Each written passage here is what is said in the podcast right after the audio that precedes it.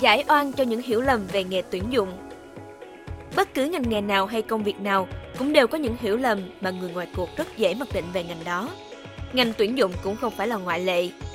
Cùng Việt Nam Quartz điểm qua ba hiểu lầm điển hình mà người ta thường lầm tưởng về tuyển dụng dưới đây nhé. Thân chào các bạn đến với series podcast Extra chuyện người, chuyện nghề. Chuỗi podcast được thực hiện bởi Việt Nam Quartz, website tuyển dụng số 1 Việt Nam. Có những chuyện nghề không phải ai cũng biết, mà biết rồi thì cũng chưa chắc đã hiểu. ắt hẳn các recruiter đều có riêng cho mình những series mà chỉ có người trong cuộc mới hiểu người trong kẹt. Trong khi người ngoài nhìn vào sẽ có những định kiến, khiến các HR tuyển dụng cười ra nước mắt. Cùng Việt Nam Quốc điểm qua một vài những câu chuyện điển hình mà chỉ recruiter mới hiểu. Từ đó đúc kết những bài học thú vị trong ngành tuyển dụng nhé. Mình là Xuân Uyên, sẽ đồng hành cùng các bạn trong số podcast kỳ này. Hiểu lầm số 1 Làm tuyển dụng nhàn lắm, chỉ cần đăng tin lên web công ty là ứng viên sẽ tự tìm tới.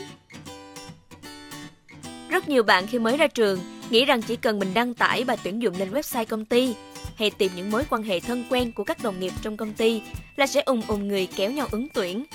Rồi ta cứ thông dong mà chọn ra ai sẽ là người được chọn để phỏng vấn. Nhưng đời đâu có như mơ. Tuyển dụng thụ động trong thời đại ngày nay rất khó để tìm được ứng viên apply chứ chưa nói gì đến người phù hợp. Nếu bạn chỉ xuất hiện ở một nơi, trong khi những công ty khác đăng tin ở nhiều kênh khác nhau, thì coi như bạn đã đánh mất lợi thế về độ nhận diện của mình trước đối thủ trong radar tìm việc của các ứng viên tiềm năng. Vì thế, sự chủ động lan truyền thông tin tuyển dụng là điều vô cùng cần thiết. Mình có đứa em họ đang dấn thân trong nghề tuyển dụng. Ban đầu em ấy cũng thụ động trong việc tìm ứng viên, nhưng tình hình không khả quan. Thế là từ đó em chủ động hơn, đăng nhiều tin tuyển dụng trên nhiều nhóm Facebook, Zalo, LinkedIn, thậm chí trang cá nhân để thu hút ứng viên. Mới bắt đầu thì quá trình cũng hên xui, mà xui thì nhiều hơn hên. Kiểu có nhiều ứng viên chỉ inbox hỏi lương, xong rồi thả nhẹ emoji hoặc lẳng lặng xin tin nhắn rồi bật âm vô tính, mà không hề có một cái CV gửi như hứa hẹn. Nhưng em ấy không bỏ cuộc mà kiên nhẫn làm nhiều cách khác nhau. Em chủ động inbox khi tìm thấy ứng viên phù hợp với vị trí mình tuyển em tìm tới các trang web tuyển dụng uy tín, hợp với việc tự bản thân đi đăng tin tuyển dụng. Càng làm, càng thấu hiểu rõ kênh nào hiệu quả để tuyển fresher, kênh nào chuyên dành cho những job đòi hỏi kinh nghiệm nhiều hơn một tẹo. Em cũng đầu tư cho content tuyển dụng của mình, sao cho thu hút người đọc hơn. Dần dần, sự kiên nhẫn của em cũng được đền đáp với những chiếc CV từ ứng viên gửi về. Để có được điều này là cả quá trình chủ động tìm tòi, cải thiện quá trình đi tuyển dụng của bản thân và quan trọng không kém là sự kiên nhẫn. Người ngoài cuộc tưởng công việc tuyển dụng nhàn lắm, nhưng thật ra thì gian nan vô cùng. Chỉ đăng tin thôi và chờ ứng viên tới, có khi là chờ người nơi ấy, chờ hoài không thấy. Chủ động tìm hiểu về kênh tuyển dụng phù hợp và không ngừng chăm chút cách truyền đạt cho những bài đăng tuyển dụng. Đó chính là những bước đầu tiên quan trọng nhất mà bất kỳ người làm tuyển dụng nào cũng nên có. Và tất nhiên, phải thật kiên nhẫn, kiên nhẫn và kiên nhẫn với công việc của mình nữa. Hiểu lầm số 2 Làm tuyển dụng dễ lắm.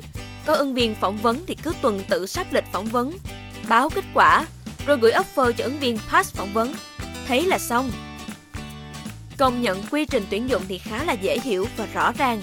Nhưng mà hoàn thành một cách dễ dàng hay không Thì à, khó nói lắm nha. Chuyện tìm ứng viên và thuyết phục họ đi phỏng vấn đã gian nan rồi. Đợi tới ngày phỏng vấn thì chắc cũng không ít member nhân sự cũng ngồi hôi hộp như chính mình là người chuẩn bị được phỏng vấn vậy. Bởi lắm lúc bạn sẽ gặp tình huống éo le như cô bạn extra chung công ty với mình. Số là bạn mình vất vả một thời gian tìm hoài không thấy ứng viên, thì cuối cùng trời không phụ lòng người. Bạn vui mừng khi có ứng viên đồng ý phỏng vấn. Bạn ấy ngay lập tức gửi email, sắp lịch họp với sếp và không quên liên tục quan tâm, nhắn nhủ, nhắc ứng viên tới phỏng vấn cho đúng ngày đúng giờ. Ứng viên cũng nhắn là sẽ cố gắng đến, vì chắc cũng cảm động trước sự nhiệt tình, chu đáo của bạn. Thời gian địa điểm rõ ràng, CV cũng đã có trên bàn phỏng vấn cho sếp. Chỉ còn chờ ứng viên tới nữa thôi. Gần tới giờ phỏng vấn, bạn mình lâu lâu lại ngó ra ngoài xem ứng viên tới sớm không để đón. Ai dè ứng viên thì không thấy đâu, ngoài trời mây đen kéo tới, rồi bất chợt trời đổ mưa âm âm. Ứng viên nhắn tin báo không tới được và cancel phỏng vấn luôn vì duyên mình lỡ lần này. Chỉ vừa háo hức chưa bao lâu mà giờ đã tuột mút ngay và liền. Chưa hết, đau đớn hơn chính là việc chữa đường đứt gánh. Mới anh bò chưa bao lâu mà ứng viên đã chọn rời đi. Đang yên đang lành, sợ nhất với người tuyển có lẽ là chiếc mèo thông báo. Chị ơi, ngày mai em nghỉ. Nhiều khi thấy đời recruiter sao mà khổ thế. Chưa tận hưởng những ngày tháng tươi đẹp vì tìm được ứng viên được bao lâu. Ai về đâu lại sắp bị xếp giấy tìm ứng viên tiếp. Con làm mới thấy không có bước nào trong quá trình tuyển dụng mà dễ dàng cả. Nhiều lúc mọi thứ thuận lợi, ứng viên tới phỏng vấn suôn sẻ. Báo offer họ đến làm rồi, cứ vậy cho tới lúc pass probation và ký hợp đồng chính thức. Nhưng cũng nhiều khi mọi thứ chẳng được thuận lợi. Hết ứng viên xù kèo phỏng vấn bút chót, cho tới việc đột ngột nghỉ ngang chỉ trong thời gian ngắn. Những người làm tuyển dụng có lẽ cũng chỉ biết tự động viên chính mình, rằng trên đời không có gì là dễ hết, mình cứ làm có tâm hết sức có thể.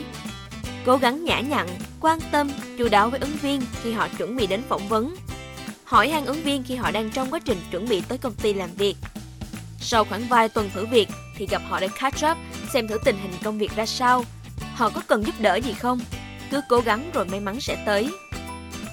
Vậy đó, tuyển thành công được người cho công ty chẳng dễ dàng chút nào đâu. Và cho những ai, đặc biệt là người trẻ đang có ý định chọn ngành tuyển dụng vì thấy nó dễ, thì thôi nên suy nghĩ lại là vừa. Nếu không bước chân vào nghề rồi thì sốc lắm. Hiểu lầm số 3 Làm tuyển dụng thì chỉ cần skill liên quan tới tuyển dụng thôi, không cần để ý tới các kiến thức khác như cơ cấu lương, bảo hiểm xã hội, luật lao động. Làm gì vì những cái đó có người khác lo rồi. Cái hiểu lầm này là phổ biến ở những người trẻ bên ngoài, chuẩn bị đặt chân vào bên trong thế giới tuyển dụng.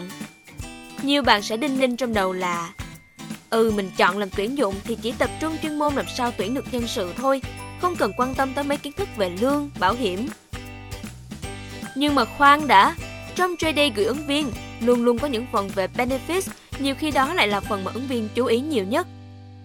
Lỡ như có bạn nào đó hỏi về phúc lợi, về lương, về chế độ bảo hiểm, mà bạn lại mơ màng không biết gì, ú ớ không trả lời được. Tới lúc đó mới tá hỏa đi tìm thông tin, thì bạn đã mất điểm trầm trọng trong mắt ứng viên rồi. Không tư vấn được những thông tin về benefit, nhân sự sẽ khiến cho ứng viên mất đi niềm tin với chính công ty của bạn. Thế mới thấy, không nên chỉ dừng lại ở kỹ năng làm sao để quảng cáo job của mình hiệu quả và tìm ra được người phù hợp.